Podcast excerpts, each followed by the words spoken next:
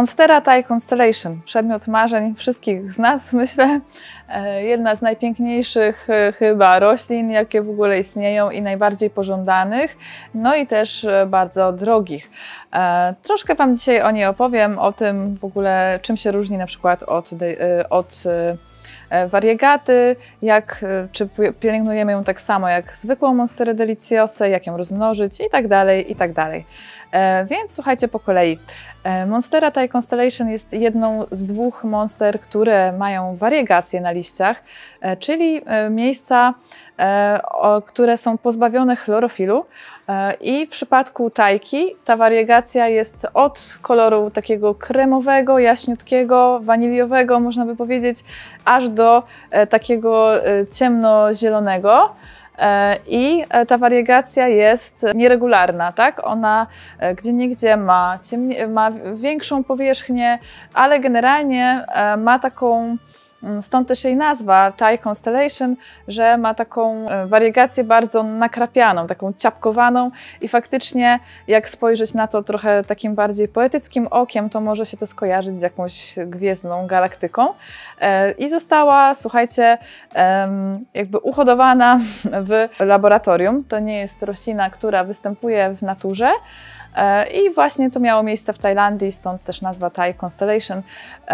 I oczywiście pochodzi e, od Monstery Deliciosy, tak? To, to chyba myślę, że, że widać to podobieństwo, e, ale zostało tutaj właśnie, e, no, jest obecna ta wariegacja i słuchajcie, w przeciwieństwie do Monstery albo wariegaty, ta wariegacja nie zanika. Ona nie ma tendencji do regresu, jest już trwała i oczywiście też różnią się jakby kolorami, bo często nas albo pytacie, czym one się od siebie różnią, albo gdzieś tam widzę na jakichś różnych tam grupach, miejscach i tak dalej, że trochę czasem jest z tym e, zagwozdka, więc e, może pokażemy. Przytaszczyliśmy Wam Monsterę Variegatę dla porównania, żeby to było widać. Jak się przyjrzycie, nie wiem, czy, czy kamera będzie to w stanie bardzo jakoś super uchwycić, ale myślę, że tak. Na Monsterze Variegacie ta wariegata jest po prostu biała. E, istnieje jeszcze Monstera z żółtą wariegacją, e, ale która w ogóle jest jeszcze 10 razy droższa, ale no to tam ta e, wariegacja jest taka właśnie zielono-żółta, ewidentnie, taka ciemno-żółta. E, no ale w, w, przypadku tej białej monstery wariegaty, no to wariegacja jest naprawdę w różnych odcieniach, ale białego, natomiast tajka jest zdecydowanie bardziej taka kremowa, waniliowa. No i tak jak Wam już mówiłam właśnie, w monsterze wariegacie, e, wariegacja może się cofnąć, E, natomiast w tajce e, już e, nie. One wszystkie liście będą z wariegacją i ta roślina nie idzie w regres. No i też warto zawsze sobie mm, uświadomić, że wariegacja znajduje się nie tylko na liściach, ale także na łodygach. Łodygi właśnie zarówno monstery, wariegaty, jak i tajki też mają właśnie pasy, pasy wariegacji. E, jeżeli chodzi o uprawę, generalnie jest to dość podobne do uprawy Monstery Deliciosy, natomiast y, tajka jest trochę bardziej e, i w ogóle zawsze rośliny z wariegacją są bardziej wrażliwe i trochę trudniejsze w uprawie, bardziej wybredne. W związku właśnie z tym, że te miejsca e, z wariegacją są pozbawione chlorofilu i trochę roślinie jest po prostu trudniej. Ona będzie wolniej rosła, a i w ogóle tajka jest znana z tego, że wolno rośnie i faktycznie rośnie wolno. Słuchajcie, pokażę Wam mniejszy egzemplarz, e, który jest z nami już od roku, ponad roku i właściwie i ma tutaj naprawdę dobre warunki e, i właściwie tylko ten liść jest tak naprawdę nowy. Ona naprawdę rośnie powoli. E, w odróżnieniu od monstery wariegaty, bo ona rośnie dość szybko. Naprawdę, to, to jest nasz ten duży egzemplarz na szczepki. On już był kilkakrotnie cięty i naprawdę te liście szybko wychodzą. Zresztą e, możecie się spodziewać niedługo nowych szczepek, bo myślę, że tu lada chwila ona będzie na to gotowa, e, więc ona jest zdecydowanie szybsza. E, tajka rośnie powoli. No, ale po kolei, jeżeli chodzi o stanowisko. Stanowisko powinno być dość jasne. Możecie nawet pomyśleć o miejscu jaśniejszym niż dla monstery zwykłej delicjosy. E, natomiast nie może być oczywiście w bezpośrednim słońcu, bo liście ulegną poparzeniu. Myślę, że to jest tak droga i interesująca, piękna roślina, że warto jej zapewnić takie miejsce naprawdę idealne. I takim idealnym miejscem będzie stanowisko jasne o dużej ilości rozproszonego światła. Czyli może być to na przykład e, okno od strony południowej, gdzie roślina jest cofnięta z metr w głąb, tak, żeby, e, żeby nie, nie dostawać, albo jest na przykład lekka jakaś firanka, żeby to światło było trochę filtrowane.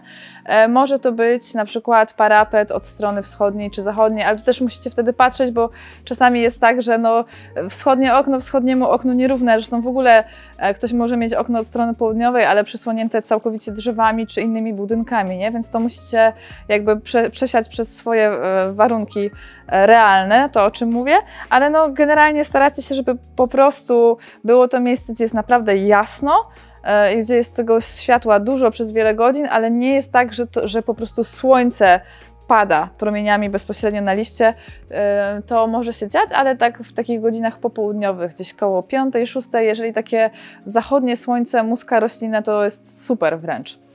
E, jeżeli chodzi o e, wilgotność, no zróbcie co możecie. E, ona sobie, to jest roślina, która też lubi dużą wilgotność powietrza. Natomiast o ile deliciosa zwykła zielona jest troszeczkę tutaj bardziej um, odporna i tolerancyjna, jeżeli ta wilgotność jest mniejsza, to tajka faktycznie tej wilgotności potrzebuje. Dobrze jest przynajmniej te 65% jej zapewnić. E, oczywiście im więcej, tym lepiej, e, więc można pomyśleć albo o jakiejś szafie, e, albo o nawilżaczu powietrza, który będzie w okolicy. No generalnie, jeżeli macie taką wilgotność e, rzędu 40% w pomieszczeniu, to nie próbujcie z tajką, no, no bo szkoda, szkoda po prostu pieniędzy, ona tą wilgotność musi mieć wysoką, jeżeli będzie jej za sucho, to liście e, w tych miejscach z wariegacją będą, e, zwłaszcza w tych miejscach z wariegacją, będą zasychać, będą się robić takie cienkie, pozwijane, nie za, nie za ładne. Także wilgotność jest tutaj bardzo ważna. E, przypominam, że żeby wiedzieć, że warto zawsze wiedzieć, mając rośliny, jaka jest wilgotność powietrza w pomieszczeniu. Ja nie mówię o ziemi w tej chwili, tylko o powietrzu. E, I żeby to zmierzyć, można sobie nabyć też w dżunglu takie urządzonko, które jest jednocześnie termometrem i hygrometrem i Wam po prostu mówi, jaka jest wilgotność powietrza w danym miejscu. Pamiętajcie też, że wilgotne powietrze jest korzystniejsze dla naszego zdrowia również. Oczywiście już takie powyżej 70-80% no niekoniecznie, ale na pewno takie 60 jest ok i jest lepsze niż 40. To taka tylko dygresja, a wracamy już do tajki. E, jeżeli chodzi o podłoże, e, to tak zwany bigos, czyli to jest y, ziemia wymieszana z perlitem, wermikulitem, keramzytem, chipsami kokosowymi, korą, bo w naturze jest to, znaczy w naturze nie rośnie, nie? To, to wiecie, jest zrobiona, e, stworzona w laboratorium, ale e, Monstera deliciosa, od której pochodzi, w naturze właśnie rośnie w ten sposób, że wspina się na przykład po pniach drzew e, i to też jest, zobaczcie, związane z jej ogromniastymi korzeniami powietrznymi. Popatrzcie, to jeszcze nie jest takie wcale aż wielkie. Naprawdę te korzenie potrafią mieć parę metrów długości e, i ona z ich pomocą jakby się e, wspina właśnie po drzewach w poszukiwaniu jak większej ilości światła niż ma gdzieś tam na dole. E, no i podłoże właśnie musi być przepuszczalne, bo ona ma duże jej korzenie mają duże tendencje do gnicia w momencie, kiedy bardzo długo woda jest zgromadzona wokół bryły korzeniowej, więc podłoże przepuszczalne i podlewacie w ten sposób, żeby dać mu prawie całkowicie wyschnąć, e, ale nie całkowicie, bo jeżeli e, ma tak strasznie super sucho, to też to wpływa negatywnie na wzrost, więc musicie znaleźć ten złoty środek. E, musi przeschnąć, ale tak powiedzmy w 80-90% podłoże, nie w 100% zanim podlejecie. Można jak najbardziej zraszać, przy czym pamiętajcie, że to zraszanie jest takie dodatkowe, że nie jest to jakby główny sposób zapewnienia wysokiej wilgotności powietrza, bo to po prostu nie działa tak dobrze. Tutaj już musi być nawilżacz albo duża ilość roślin, które Wam w każdym e, miejscu wyemitują wysoką wilgotność, ale to wtedy już ich musi być naprawdę dużo. Jeżeli chodzi o szkodniki, podobnie jak w przypadku zwykłej monstery, najczęstsze będą tutaj wciornastki e, i musicie regularnie sprawdzać rośliny pod tym kątem. E, wciornastki, nie wchodząc w jakieś takie wielkie szczegóły, bo filmy o szkodnikach są na kanale, e, ale wizualnie są to takie małe przecinki, bądź czarne, bądź białe, w zależności tam od stadium wzrostu, które po prostu się powolutku poruszają po roślinie. No to czasami można pomyśleć sobie, że to jest kurz, jak się, czy jakiś pyłek, jak się przyjrzycie bliżej, to się okazuje, że on się rusza. E, no i one bardzo kochają monstery e, i występują e, głównie wtedy, kiedy jest zbyt sucho w pokoju i kiedy jest trochę za ciemno. Uważajcie właśnie, zwłaszcza przy upałach i w momencie, kiedy odkręcacie ogrzewanie. To jest ten moment, gdzie wciorniaski lubią się pojawiać i dość szybko potrafią zrobić spustoszenie na liściach, więc na to uważajcie. E, jeżeli chodzi o choroby, to raczej tylko Wam tutaj grożą jakieś ewentualne plamy grzybowe związane z nieodpowiednim podłożem albo z przelewaniem rośliny. Ona też nie będzie tolerowała chłodu, więc jeżeli macie bardzo chłodno, typu 16 stopni i do tego ma zbyt mokre podłoże, no to będziecie mieć plamy grzybowe na 100%. Tutaj też odsyłam do filmu na kanale e, o zmianach grzybowych bo, i o pielęgnacji monstery, bo też oba te filmy są. E, i polecam je Wam naprawdę obejrzycie, bo super często mnie pytacie, co się dzieje z moją monsterą, a tu są takie właśnie dwa pozycje, dwie pozycje filmowe, które Wam odpowiedzą na pewno na wszystkie pytania. E, jeżeli chodzi o rozmnażanie, to tak, mm, na początku e, będziecie musieli długo poczekać. Będzie ciężko Wam tą monsterę rozmnożyć, bo musicie poczekać na ten moment, kiedy ona utworzy już taką łodygę z oczkami, i dopiero wtedy możecie ją rozmnożyć. Możecie po prostu obciąć taki kawałek łodygi z liściem, ale on musi mieć oczko. Bez tego po prostu e, sam liść się nie ukorzeni. To też mnie często o to pytacie. E, sam liść monstery, nawet z taką łodygą liściową, nie ukorzeni się. Musi być ten, to miejsce, zaraz Wam pokażę, może na tej mniejszej. Musi być to miejsce. I ta Wasza sadzonka ucięta musi e, to posiadać, bez tego po prostu Wam E, Wam nie wyjdzie, czyli tutaj można by tutaj obciąć, można by tutaj obciąć, tak? I kilka takich sadzonek e, sobie już porobić. Jeżeli macie taki malutki gdzieś osobny odrost, też możecie go po prostu wyjąć roślinę z ziemi i delikatnie oderwać i też taki mały odrost sobie już uprawiać. Ponieważ Monstera ma bardzo grubą łodygę, no to super jest ważne, żeby zrobić te sadzonki jakimś bardzo ostrym, sterylnym, czystym nożem. Możecie go w spirytusie wcześniej e, w, no, przetrzeć go spirytusem, żeby on był sterylny i bardzo ostry i żeby nie zmiażdżać łodygi, tylko ją naprawdę tak jak skalpelem przeciąć, e, żeby była jak najmniejsza liczba właśnie uszkodzonych tkanek.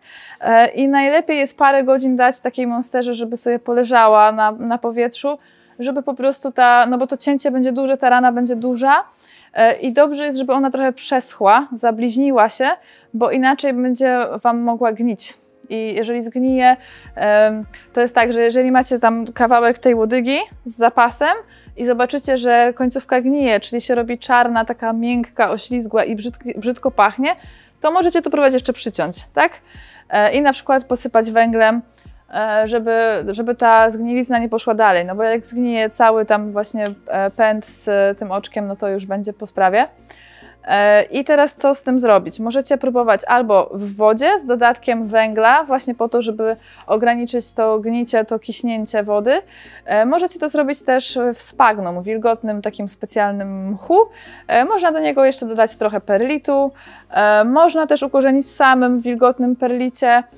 Można w wilgotnym włóknie, ale to jest chyba najtrudniejsze, żeby właśnie nie doprowadzić do gnicia, więc ja bym Wam polecała od siebie albo wodę z dodatkiem węgla, bo to żeśmy dużo razy stosowali i zawsze się udawało, albo spagnum z dodatkiem perlitu i wtedy, jeżeli umieścicie to spagnum jeszcze w takim miejscu, gdzie jest ciepło i wilgotno, to naprawdę szybko Wam się, szybciej może tak, Wam się ta roślina zdecydowanie ukorzeni. E, możecie też e, ukorzeniać, próbować tak zwane same ogryski, czyli same kawałeczki pędów, bez, właśnie z oczkiem, ale bez liścia. i to wtedy najlepiej zrobić w spagnum. Możecie sobie to spagnum ułożyć w jakimś pudełeczku, na przykład po lodach takim poziomym i tam wsadzić te kawałki pędów, ogryski, tak? I przykryć na przykład folią spożywczą, E, tak żeby to ściśle przylegało, porobić dziurki, żeby był dopływ powietrza, ale żeby była bardzo wysoka wilgotność i jeżeli to położycie w ciepłym miejscu, to bardzo szybko to się fajnie ukorzeni i wybiją od tego już nowe, nowe e, e, dzieciaki. I w momencie, kiedy Wasza roślina już urośnie, tak jak ta tutaj wariegata, że już będzie wyraźnie widać takie pędy idące do góry, które bardzo chcą się wspinać, no to trzeba pomyśleć o paliku. E, monstera bez palika no po pierwsze może się Wam zbyt rozleść po całym pokoju, zająć za dużo miejsca. Po drugie ona będzie się pokładać, będzie się przewracać, nie będzie jej dobrze. Ona chce się wspinać i wspinać się powinna. Więc y, no tutaj jeszcze spokojnie nie ma takiej potrzeby, bo ona jeszcze jest, y, no oczywiście liście są duże, już mają tą dorosłą formę, y, w której też są dziury w środku. E, natomiast no to ciągle tych liści, to ciągle są jakby jeszcze pojedyncze łodygi. Zobaczcie, że tutaj idzie ta główna łodyga, która będzie się coraz bardziej po prostu wydłużać. Już Wam pokazuję. I za jakiś czas ona będzie tak sobie już wychodzić z tej doniczki i wtedy to będzie moment, kiedy trzeba pomyśleć o paliku. E, może to być taki palik kokosowy, e, który jest w sprzedaży w marketach budowlanych. E, może to być zwykły palik owinięty sznurkiem e, jutowym. E, może to być e, e, palik, który sami sobie zrobicie, owijając mm, palik z pagnum. I wtedy trochę to lepiej działa, bo roślina, roślinie łatwiej się korzenia, bo ona będzie się korzeniami powietrznymi wczepiać w ten palik. Jeżeli to jest właśnie spagną, to będzie jej to zrobić łatwiej. No i zdecydowanie to będzie łatwiej szło w miejscu wilgotnym. Jeżeli macie właśnie tą wilgotność taką sobie, no to w taki palik kokosowy niekoniecznie musi się wbić. E, natomiast jeżeli to się dzieje już w szklarni, w jakiejś tam szafie, to jak najbardziej, bo to, to już tutaj wiele razy żeśmy widzieli i to naprawdę idzie szybciutko i potem jest aż ciężko tą roślinę oderwać od tego palika, e, więc dobrze nawet jej dać taki już trochę na wyrost. No i taki palik dobrze jest zraszać, żeby właśnie też roślinie było łatwiej go spenetrować. Możecie, mm, to jest fajny sposób, możecie go zraszać takim delikatnym roztworem nawozu też. No i tu też możecie na przykładzie tej rośliny zobaczyć e, co, coś, co jest w przypadku każdej monstery deliciosy, e, tajki czy variegaty, że i to co Wam już wiele razy mówiłam na innych filmach, że te liście takie pierwsze, tak zwane baby leaves, czy w ogrodnictwie do liścienia się nazywa, e, są zupełnie inne niż te dorosłe. Tutaj na samym dole i tak to już jest liść, który trochę jest dziurawy, e, ale ale generalnie pierwsze liście, które wychodzą, to są liście o kształcie serca i one zazwyczaj są w ogóle bez dziur. Później jest taka faza przejściowa, gdzie liście są powcinane, ale nie mają jeszcze tych e, dziur wewnętrznych. No i potem macie już liście dorosłe, które właśnie mają taką bogatą, o, są po prostu dziurawe, jak ser szwajcarski, stąd też e, E, po, po angielsku, w źródłach angielskojęzycznych często się na nie mówi cheese plant, no bo faktycznie dziurawa jak ser. E, dobra, mam nadzieję, że e, Wam tutaj trochę pomogłam, e, że będziecie wiedzieć, jak się z tajką obchodzić i że pewne mity też wyjaśniłam. E, pamiętajcie, że e, to, mm, że bo często widzę te części białe roślin, tak jak Wam mówiłam, one są pozbawione chlorofilu i one są e, bardziej jakby wrażliwe na wszystko, więc czasami się pojawiają na nich takie brązowe podsuszenia i to jest normalne. E, to nie jest grzyb zazwyczaj, e, no i niestety z tym się trzeba pogodzić. To, jest, to ma związek nie do końca z naświetleniem, tak jak często gdzieś tam to widzę. To nie jest tak, że miała za mało słońca, raczej, raczej po prostu to jest podsuszenie, więc bardziej bym strzelała E, zbyt suche powietrze, ale no musicie się z tym liczyć, że na tych białych częściach one są po prostu martwe, e, to będzie, może się te, mogą się takie rzeczy pojawiać i no trzeba to trochę zaakceptować i polubić. E, I jeszcze jedna rzecz, pamiętajcie, że całkiem białe liście no to są liście, które są nieżywe, tak? Więc to też nie jest wcale dobre mieć całe białe liście. A jeżeli chcecie pobudzić, to może bardziej wariegatę, do tego, żeby ta wariegacja była większa, żeby nie szła w regres, to tak jeszcze na marginesie, to robicie to przycinając, czyli po prostu jeżeli widzicie, że e, pojawiły się, są liście z białą, ładną wariegacją, a potem pojawiają się takie już bardziej zielone, gdzie ta wariegacja zanika, to je po prostu przycinacie. Przycinacie to wszystko, co jest zbyt zielone i w ten sposób wymuszacie na roślinie, żeby te zmutowane białe liście e, bardziej e, wypuszczała. Jeżeli macie jeszcze jakieś pytania, to piszcie w komentarzach, albo jeżeli macie, e, jeżeli o czymś zapomniałam powiedzieć, coś jeszcze wiecie, a tu nie padło, to też piszcie w komentarzach, podzielcie się z innymi. No i co? Idę się napić, bo zasło mi w gardle. Widzimy się przy innej okazji. Do zobaczenia.